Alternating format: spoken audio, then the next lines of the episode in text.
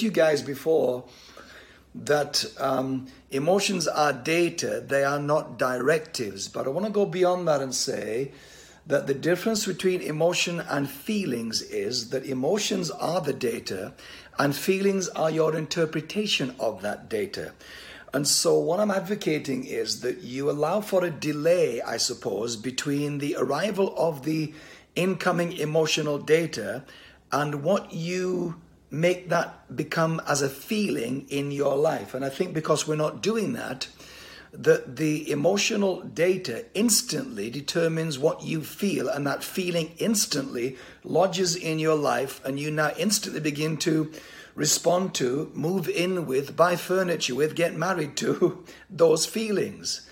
And those feelings are not your feelings. Those feelings were never supposed to be your feelings. But because you didn't understand that data, the data of emotions, has to be sifted and edited and decided what they become in your life, they just instantly moved right in, pushed past the, um, pushed past the uh, immigration and customs of your life, as it were. They, the data came straight over the border. You had no border control.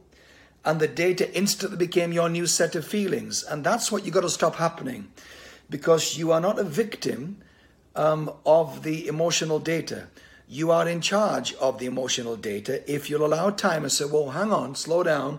I'm not going to let this become a feeling of fear or anger or negativity or bitterness or rage or upset or stress or sadness or whatever it may be that that begs you to Um, adopt and take on board. It is data, it is information, it is intelligence. That's all it is.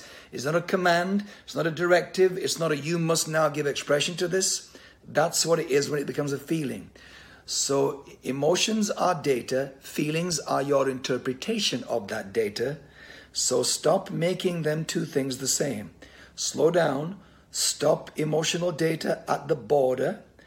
Let your feelings decide whether you let that data into your country, into your internal ecosystem or not. Because once they get over the border, they will wreak havoc with your internal world. So you have to have more border control between incoming data of emotions and the feelings that get into your life and then take over your life. So feelings are the interpretation of emotions. They're not the same thing. Mm. Hope that helps you guys today. I love you. I'm sending love and greetings to you from beautiful Brisbane. I'll talk to you guys soon. Cheers. Bye.